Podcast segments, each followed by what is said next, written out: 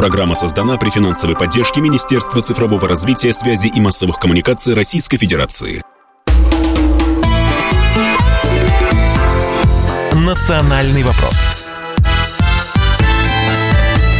Приветствую всех, кто слушает радиостанцию «Комсомольская правда» в Москве и других городах вещания. Сегодня я, Елена Фонина, буду вести программу одна. А, соведущий Андрей Баранов немножечко приболел. В следующее воскресенье Андрей Михайлович, как всегда, будет в эфире. Пожелаем ему доброго здоровья. Ну и давайте сегодня будем говорить о том, что явилась, ну, наверное, самыми обсуждаемыми темами на этой неделе. А, во второй части нашего эфира поговорим о том, что из себя представляет хваленная европейская свобода слова на примере одной отдельно взятой Финляндии. Она и Европа, она и Скандинавия. Ну, в общем, есть о чем поговорить. Финский журналист и общественный деятель нам честно расскажет о том, что думают в Финляндии о России и сложно ли рассказывать о том, что происходит на самом деле. Ну, а начнем мы с того, что произошло у нас в Санкт-Петербурге.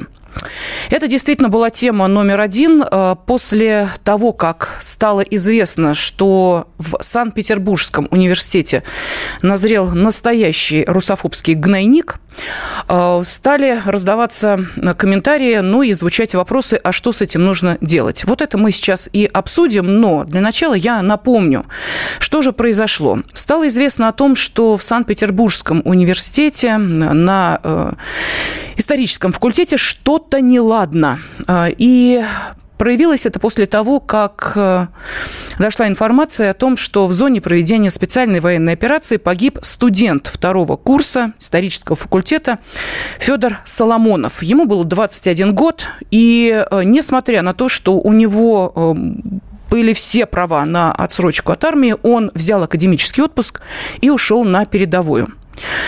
После того, как стало известно о том, что Федор погиб, в университете возник стихийный мемориал в его память. И э, вот в прошлую вот субботу, буквально вчера, вновь э, к этому стихийному мемориалу жители Санкт-Петербурга приносили цветы. Но нашлись э, в институте и те, кто начал издеваться над памятью Федора. И выяснилось, что это не единичные ну, скажем так, русофобствующие экземпляры, оказалось, что в этом вузе действует так называемая тусовочка, студсовет. Подчинили себе студенческую газету тоже, а есть и идейный вдохновитель. Это преподаватель университета, доцент Михаил Сергеевич Белоусов. Ну, а далее эта тема набирала обороты, обсуждали ее многие, я думаю, что и вы о ней вскользь слышали.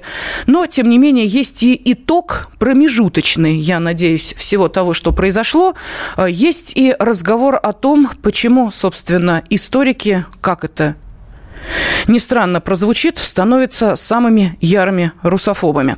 С нами сейчас на связи историк и э, публицист, член Союза писателей Егор Холмогоров. Егор Станиславович, здравствуйте. Здравствуйте. Здравствуйте. Здравствуйте. Ну вот вы-то как раз, ну в том числе, да, и благодаря вам стало известно о том, что э, что-то неладно в Санкт-Петербургском университете. Скажите, а э, вы когда узнали вот о том, что там происходит, и что эта ситуация достигла уже, ну, таких масштабов, когда только хирургическим путем нужно что-то решать, а увещеваниями уже не ограничишься?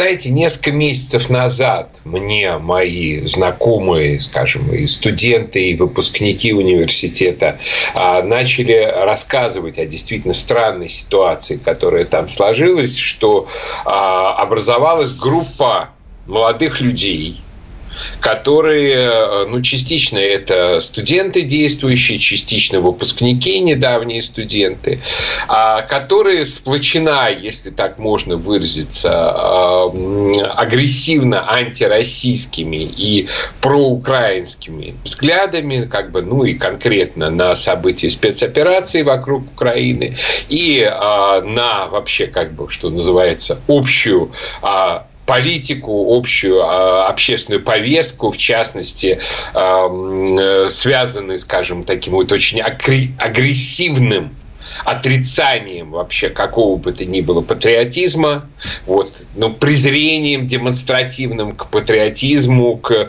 его проявлениям, даже к самому слову патриот, которое заставляет их буквально корежить и так далее. И внезапно выяснилось, что эта группировка, она как бы не просто существует, она пытается навязать а историческому факультету, сейчас он называется Институт истории СПБГУ, в общем-то, свои правила, свои принципы и свои порядки.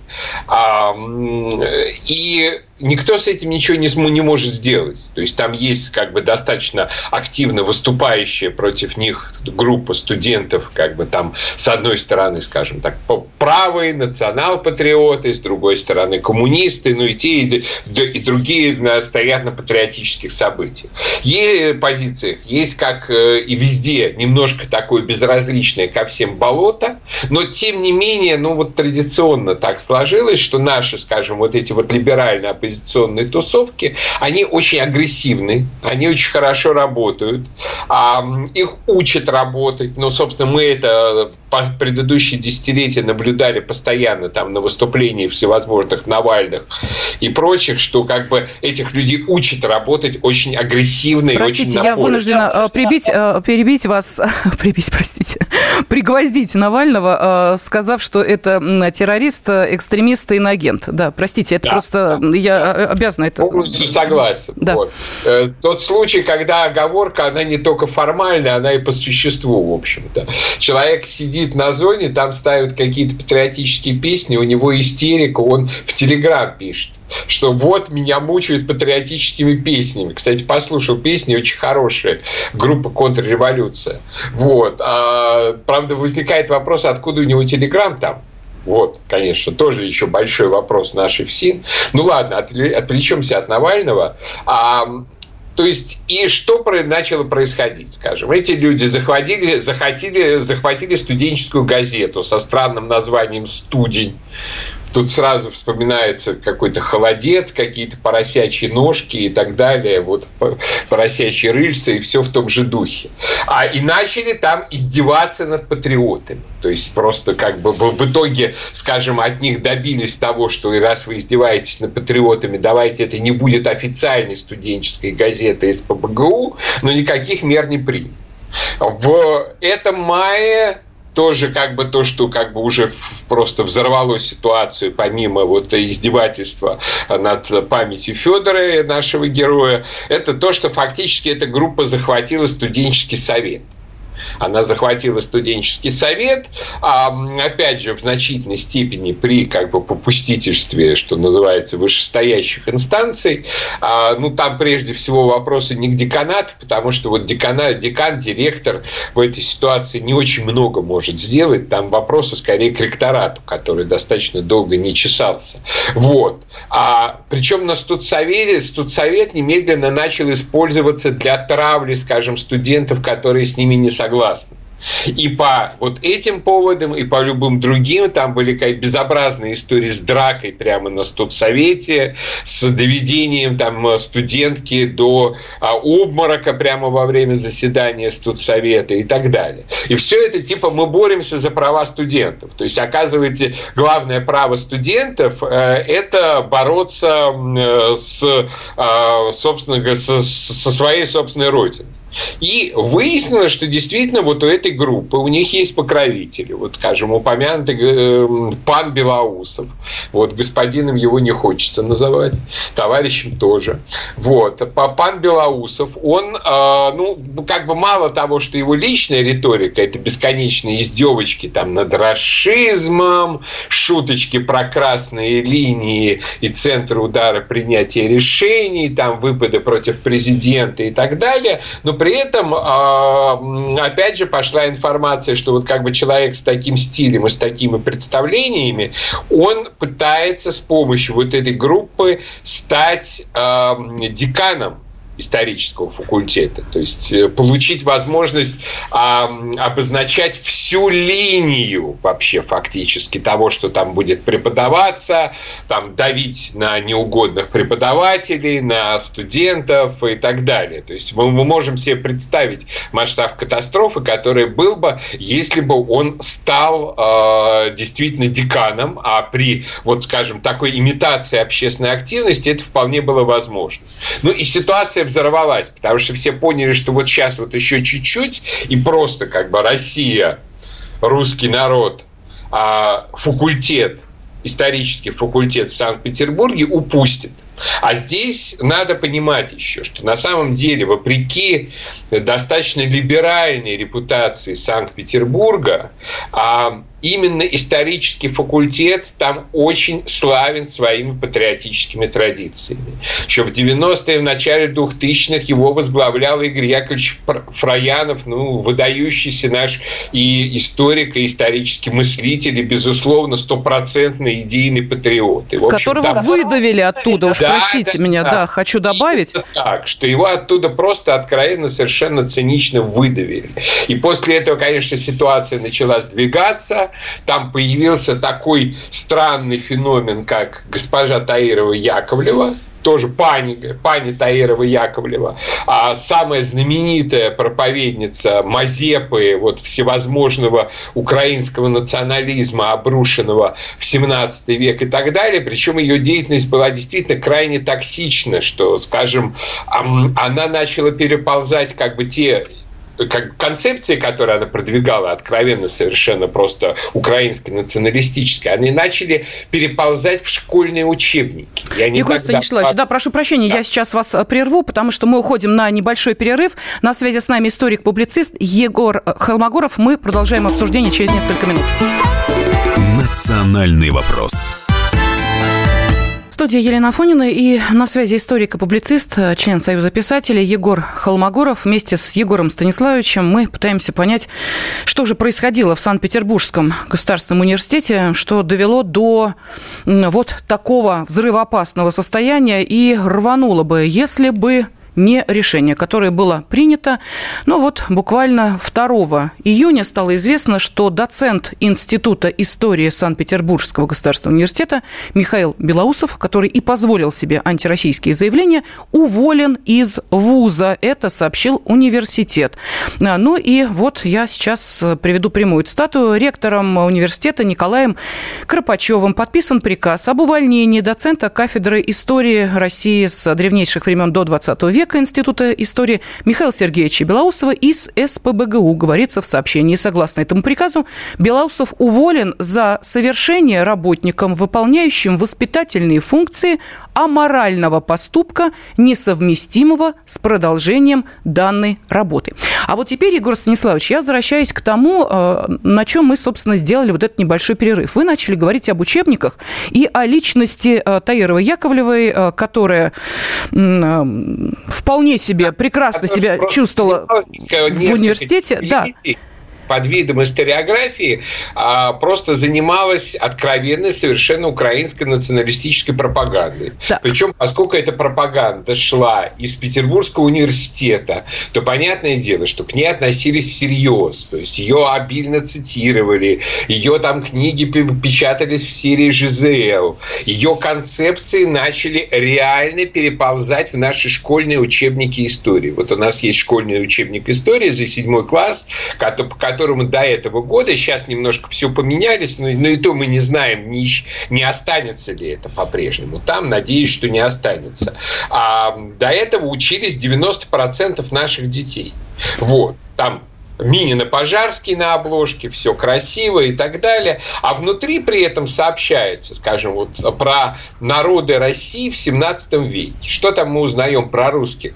Что русские занимались спаиванием инородцев в Сибири и вообще приносили, что называется, царский гнет и грабеж. Что мы из этого же учебника узнаем про украинцев? Оказывается, они хранили традиции вольности, а они присоединились к России только на условиях автономии, еще в XIX веке русской историографии был подробнейшей дискуссией между Костомаровым, защитником вот этой концепции украинской вольности, и Карповым, нашим выдающимся, к сожалению, забытым историком, где четко было доказано, что все утверждения, что казаки выставляли во главе с Богданом Хмельницким какие-то условия русской, русскому царю, это выдумка что в документах аутентичных, современных никаких условий нет. Дальше хуже. Там же мы выясняем, там же сообщается, что, оказывается, украинское духовенство страшно переживало от необходимости подчиняться московским патриархам. То есть это уже прямая пропаганда в пользу Епифаневского раскола. И, наконец, что называется, венец всего этого. В нашем школьном учебнике по отношению к территории Малороссии в 17 веке употребляется слово «гетманщина». Это абсолютно искусственный термин – его никто в 17 веке никогда не употреблял. Его пропагандировала именно Таирова Яковлева с очень простой целью – опрокинуть нынешнюю незалежную Украину начала 21 века в 17 что якобы уже тогда существовала некая незалежная держава, вот она ей придумала имя Гетманщина, и, соответственно, она просто была поглощена злобной империалистической Россией, а теперь вернула себе независимость. Это все историографический фейк от начала и до конца. Но этот фейк, как видим, проник в сознание студентов, в сознание исследователей, и мало того, его попытались внедрить в сознание школьников. Егор Слава... Станиславович, а вот теперь самый главный вопрос, который возникает, да? Михаил Сергеевич Белоусов, я не знаю, какова будет его дальнейшая судьба, но э, вряд ли он сможет э, уже заниматься э, своей основной работой преподавательской. Причем на государственной, за государственные деньги, в государственном государственном вузе и так далее, и так далее. А подрабатывать частным репетитором, наверное, сможет. Но у меня возникает вопрос. Вот тут целый список студентов, я не буду их фамилии называть, они все известные. А, где у них то, значит, а, поддержка Украины, то аватарки, то, значит, рассказ про то, как они ненавидят спецоперацию и вообще Россию, про тот самый патриотизм. Их фамилии известны всем. Вот скажите, пожалуйста, некоторые из них вот сейчас дипломы получать будут. Ну, Пока вот про них ничего не понятно, их дальнейшая судьба не ясна. Вопрос, что нужно делать с теми э, студентами, которые понесут вот этот свет науки, приобретенный под руководством Белоусова и чуть ранее Таировой Яковлевой, в школы, в учебные заведения к нашим детям? Что нужно делать? Ну, я в данном случае считаю, что нужно действовать достаточно жестко, то есть дипломы людям, которые, скажем, употребляют э, слово расизм а, и размахивают аватаркой Украины и так далее, выдавать не надо. Потому что и они не должны их защищать, они не должны их получать. То есть я не знаю, как бы будет ли готов э, ректорат э, а, в Санкт-Петербурге на такое жесткое решение, но совершенно понятно, очевидно простая вещь, что историк в любой стране в любые времена, что называется, начиная с Геродота. Он выполняет одновременно две функции. С одной стороны, да, он исследователь максимально точно фактов, с другой стороны, он хранитель национальной памяти народа. Не может быть такого, чтобы историк, пусть под предлогом объективности. А здесь, как вы понимаете, от людей, которые употребляют понятие типа расизм, никакой объективности ждать не приходится. Это просто враги. Это просто убежденные идейные враги. Там, может быть, они когда-нибудь там 20 лет спустя осознают свои ошибки, что называется, учиться и получать образование и получать диплом никогда не поздно. Но на сегодняшний момент это открытые враги, которым предлагается фактически, что у них будет по диплому право работать вот этими жрецами национальной памяти. То есть, понятное дело, что они будут только ее подрывать. У нас и так общество, просто у нас загажены в несколько слоев мозги граждан русофобскими мифами. Вот при этом, ну и граждан. И прессы, и государственной власти и так далее. Вот знаете, меня совершенно поразило, что вчера исполнилось сто лет замечательному русскому мыслителю Игорю Ростиславовичу Шафаревичу, автору знаменитой работы «Русофобия». Ни одно наше СМИ не вспомнило об этой дате. Причем хотя бы о нем как о великом математике. Это один из самых величайших математиков, когда-либо данных России. Как бы, Егор мирового... Станиславович, а можно я вас э, сейчас вот прерву по одной простой причине? Вы заговорили о великих людях, а вот э, давайте мы посмотрим, что э, будет происходить в Екатеринбурге. 12 августа там начинаются торжественные мероприятия в, чет, э, в честь 300-летия Екатеринбурга. И вот сейчас очень активно в СМИ э, все это показали, красиво, как будут выглядеть э, 480 баннеров с лицами 25 видных людей города. И вот теперь вопрос на засыпку нашим радиослушателям. Как вы считаете, хоть один Э, участник спецоперации там будет? Я за вас отвечу нет. Хоть один Это участник Великой Отечественной войны там будет? Ответ нет. А знаете, кто там будет? Я вам могу сказать. Ну, помимо, э, понятно, там нет, там есть замечательные люди и герои России, безусловно, спортсмены, все, все отлично. Кроме одного маленького но. Там будет певец Нилета. Вот я с творчеством этого человека не знакома. Это тот, э, вот я просто думаю, а что все возмущаются? Посмотрела, это тот, кто целовал ботинок в рамках как это, Б, Б, жизни черных имеют значение, да, он будет на этом. Вы не знали, Егор Станиславович? Видите, я вас ошарашила. Егор Станиславович закрывает лицо руками. Да, он будет на одном из плакатов. И плюс к этому, это человек, который, э, ну, понятно, что не поддерживает спецоперацию всячески. Вот так Екатеринбург представляет видных людей. И знаете, что еще меня потрясло просто? Да, вот не могу об этом не сказать. А, там будут э, представители уральских пельменей. Вот э, один из них, может быть, неплохой актер Вячеслав Местников, ничего не знаю, не могу сказать. А знаете, кого там не будет? Там не будет погибшего барда Игоря Истомина. Между прочим, это автор уральских пельменей. Он пошел э, на спецоперацию добровольцем, он там погиб. Вот его лицо на этих портретах не будет. А вот э, другие уральские пельмени появятся. Я не понимаю, что это, Егор Станиславович. У меня просто Знаете, возмущение. Простите, э, мне тогда просто банально обида, обидно за своего папу, которому э, позавчера исполнилось 77 лет. Он больше, он вырос и прожил большую часть жизни в Екатеринбурге, тогда в Свердловске, соответственно, оттуда уже ехал, уехал, соответственно, в Москву, где стал видным артистом театра на Таганке. Я уж точно думаю, что он не меньше как бы внес вклад э, в нашу культуру, чем певец Нилета. Давайте тогда Станислава Холмогорова вообще туда поместим. Вот, пап, а, тебе привет. Ну, понимаете, я в шоке. Я... Там будут еще режиссер Алексей Федорченко и драматург Николай Калида. Это ну, просто вот, к пониманию. Федорченко подписал э, в феврале письмо прошлого года против спецоперации. А Каледа тоже сказал, что то, что сейчас происходит, прихожу домой и плачу, рыдаю вместе с тремя своими кошками. Так что это вот для понимания, кто будет в Екатеринбурге э, видные люди города. И нам еще говорят, что у нас э, здесь, знаете ли, цензура жесткие требования и прочее, прочее. Вот, э, Егор Станиславович, я не знаю, вот давайте мы сейчас с вами, ну, конечно... Вообще, да. как бы, ну, скажем так, это было достаточно смешно, когда в защиту вот этой так называемой тусовочки начали выдвигать аргументы, что должна быть такая вещь, как академическая свобода угу, и угу. так далее. Так вот далее. о свободе мы поговорим на примере Финляндии. Я благодарю историка-публициста Егора Холмогорова. «Национальный вопрос» студии Елена Фонина, и мы с вами продолжаем по воскресеньям в прямом эфире программа выходит, затем в повторах, э, обсуждать, а почему, собственно, вот эти антироссийские идеи пролезают в публичное поле на примере одного отдельно взятого вуза Санкт-Петербургского государственного университета. Мы эту тему обсудили, затронули ситуацию в Екатеринбурге, где появятся плакаты, кстати, за государственные деньги, насколько я понимаю, к 300-летию Екатеринбурга, где не будет ни одного героя спецоперации и ни одного участника Великой Отечественной войны.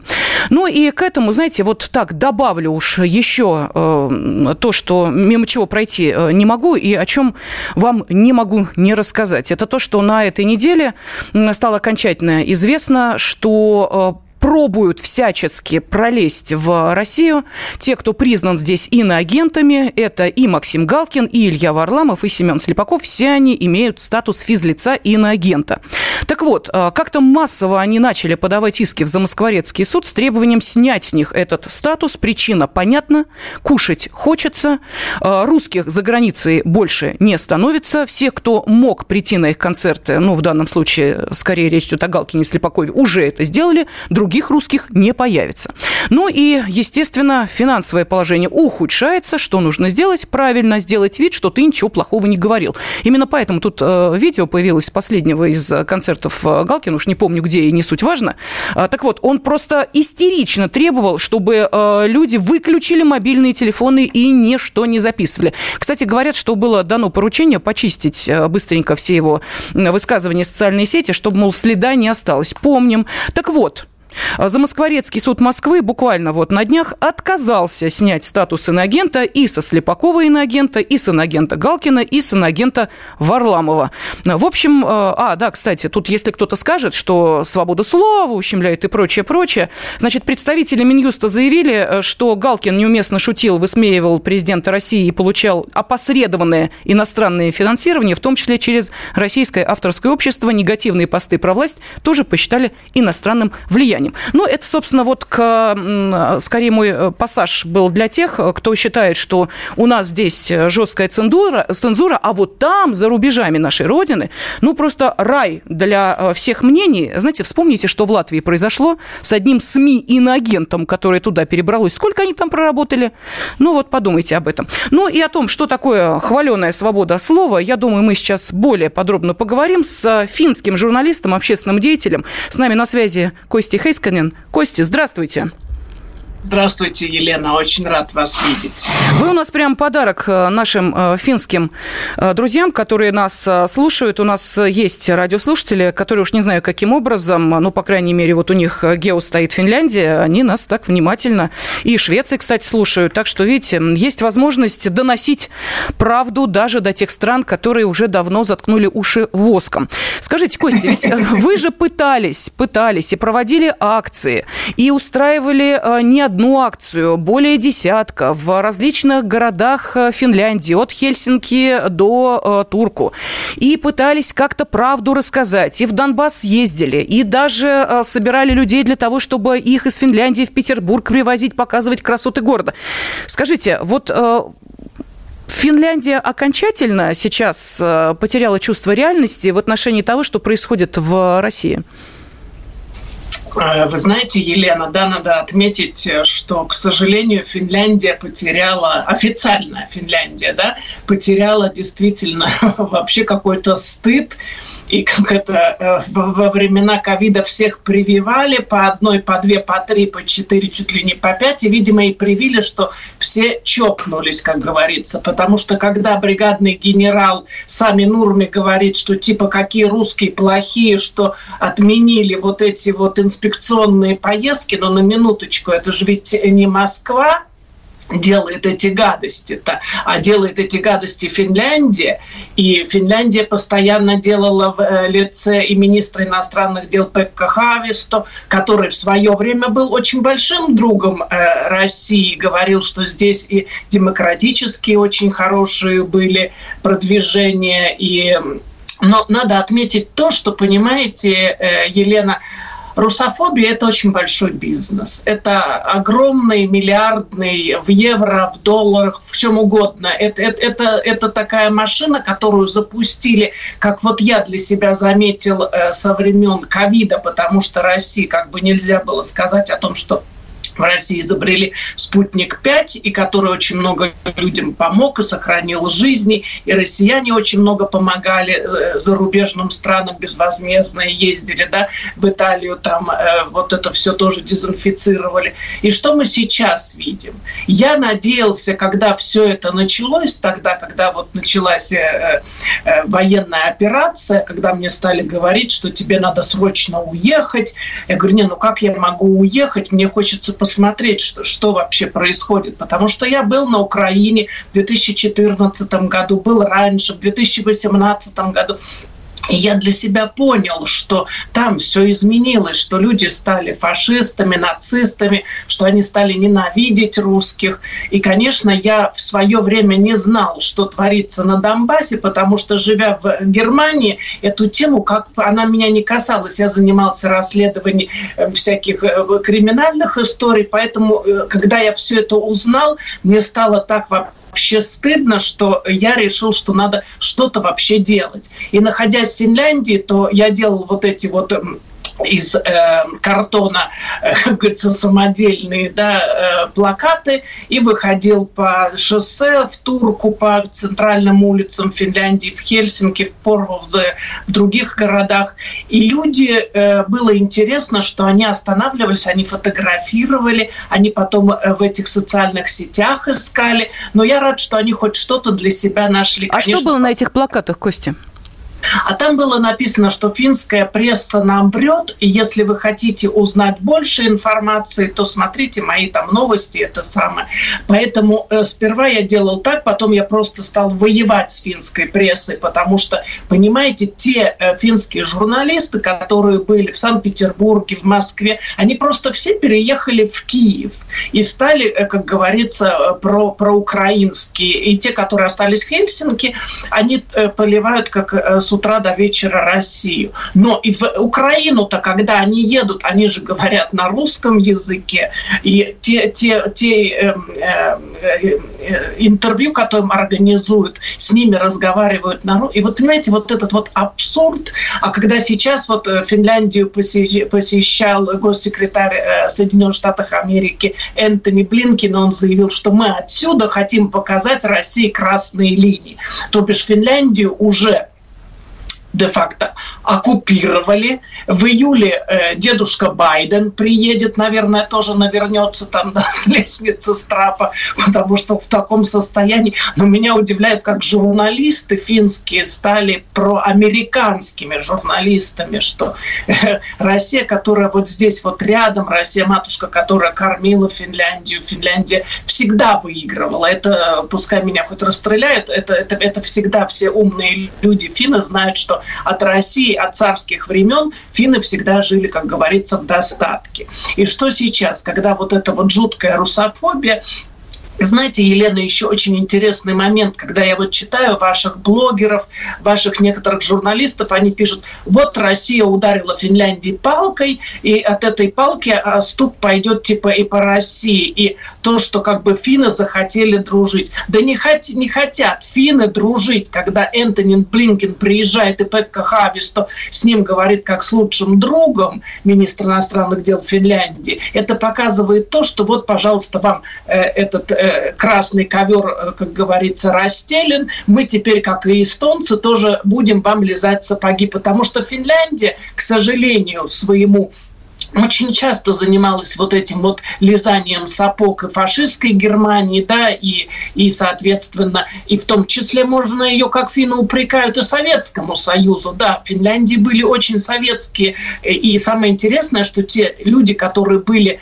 просоветские, э, как говорится, очень коммунистического настроя, то, то, то, то, то та же и президент бывший, у нас не говорят бывший президент, а президент Финляндии Тарья Халанин, которая была большая большая, как говорится, любовь с Россией. Все Россию вдруг разлюбили. Но, конечно, Россию разлюбили, потому что если ты любишь Россию или э, пытаешься защитить, то тебе этой палкой дадут так, что ты, как говорится, не встанешь. А в чем это выражается? Вот э, если человек, ну хорошо, не защищает Россию, но хотя бы объективно говорит о том, что страна имеет право себя защищать, и Россия именно это и делает, что, на, ну, я не буду сейчас повторять то, что является для нас, ну, аксиомой аксиомой, очевидностью. Вот если человек хотя бы это говорит нейтрально, уж ладно, не поддерживая Россию, какое будущее у него в Финляндии? Никакого будущего. Если вы находитесь в возрасте, пока вы можете работать, то вас, естественно, будут э, выжирать с этой работы, вам будут делать всякие пакости, над вами будут тайно издеваться, там подкалывать как-то вас. Поэтому тут понятно, что это э, просто, как говорится, тема, про которую нельзя говорить. Но она не только же ведь в Финляндии. Хотя меня вот удивляет, Елена, то, что я вижу, что вот сейчас в Германии, да, Олафа Шольца там освистали, его вообще там э, посылали далеко к Макару, как говорится, говорится, на гору. А в Финляндии такого нету.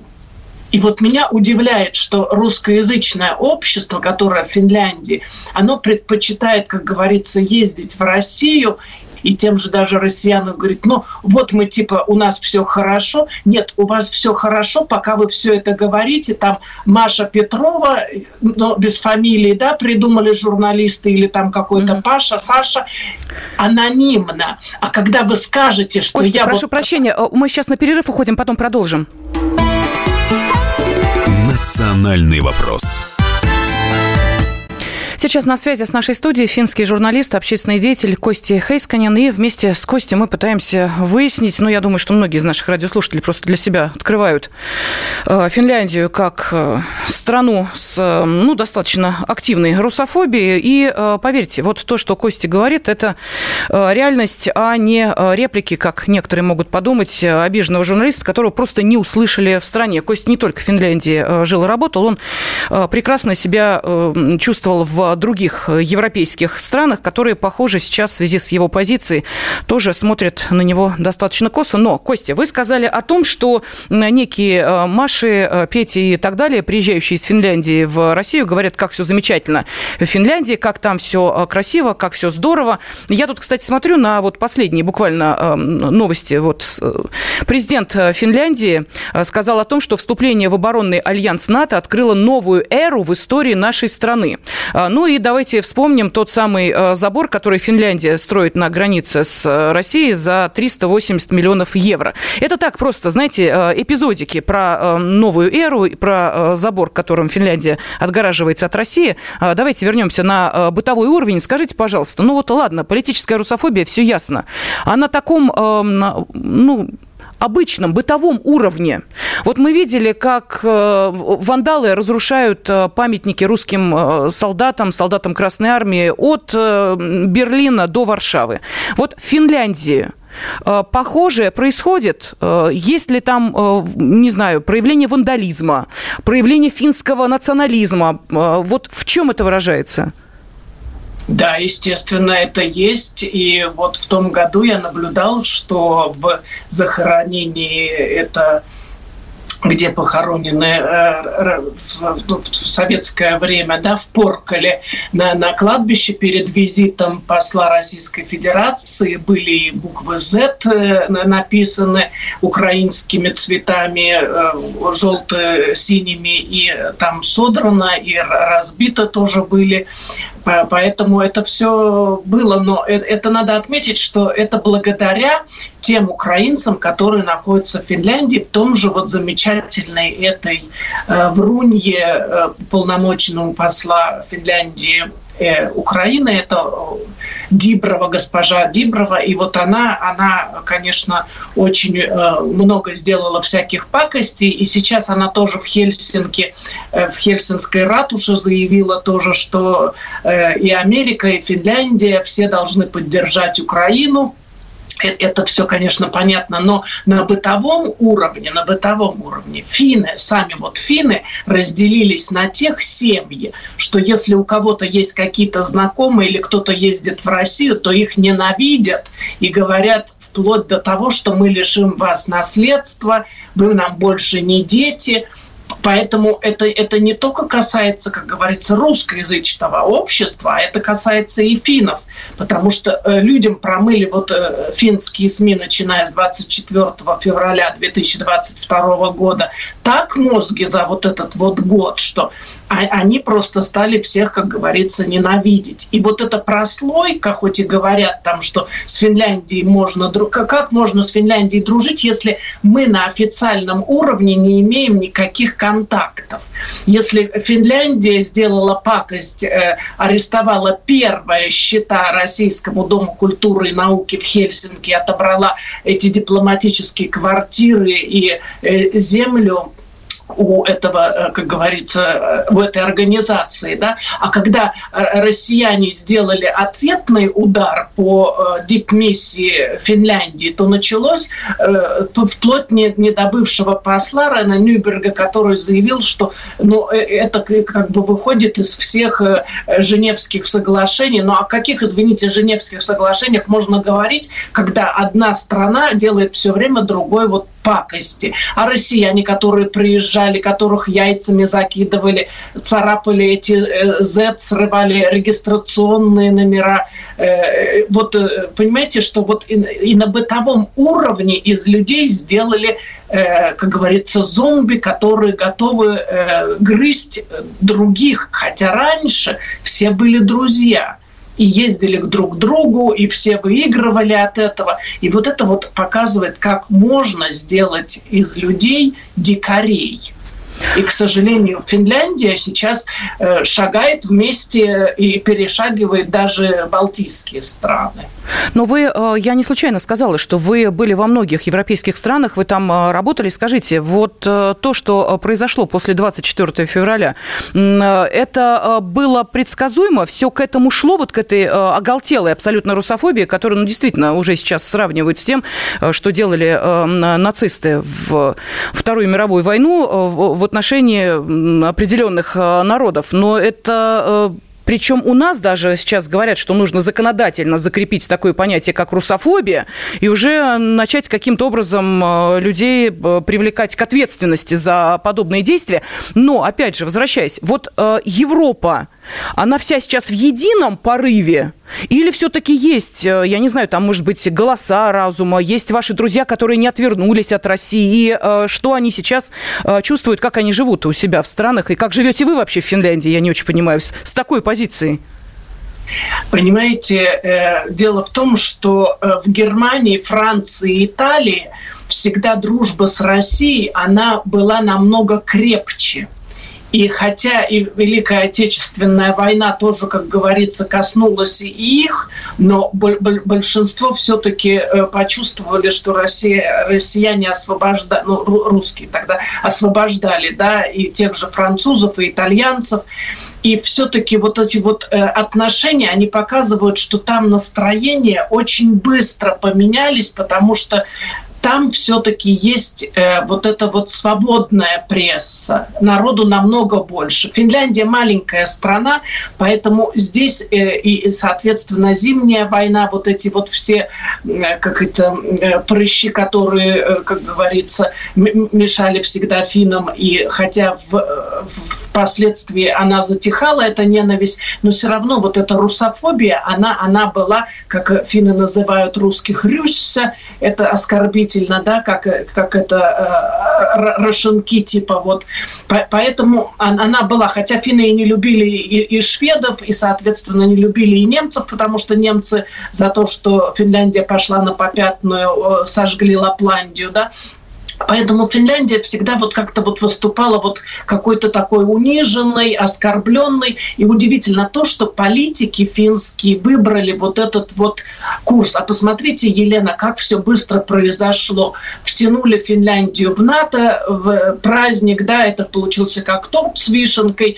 Потом сразу же стали без конца ездить военные начальники натовские.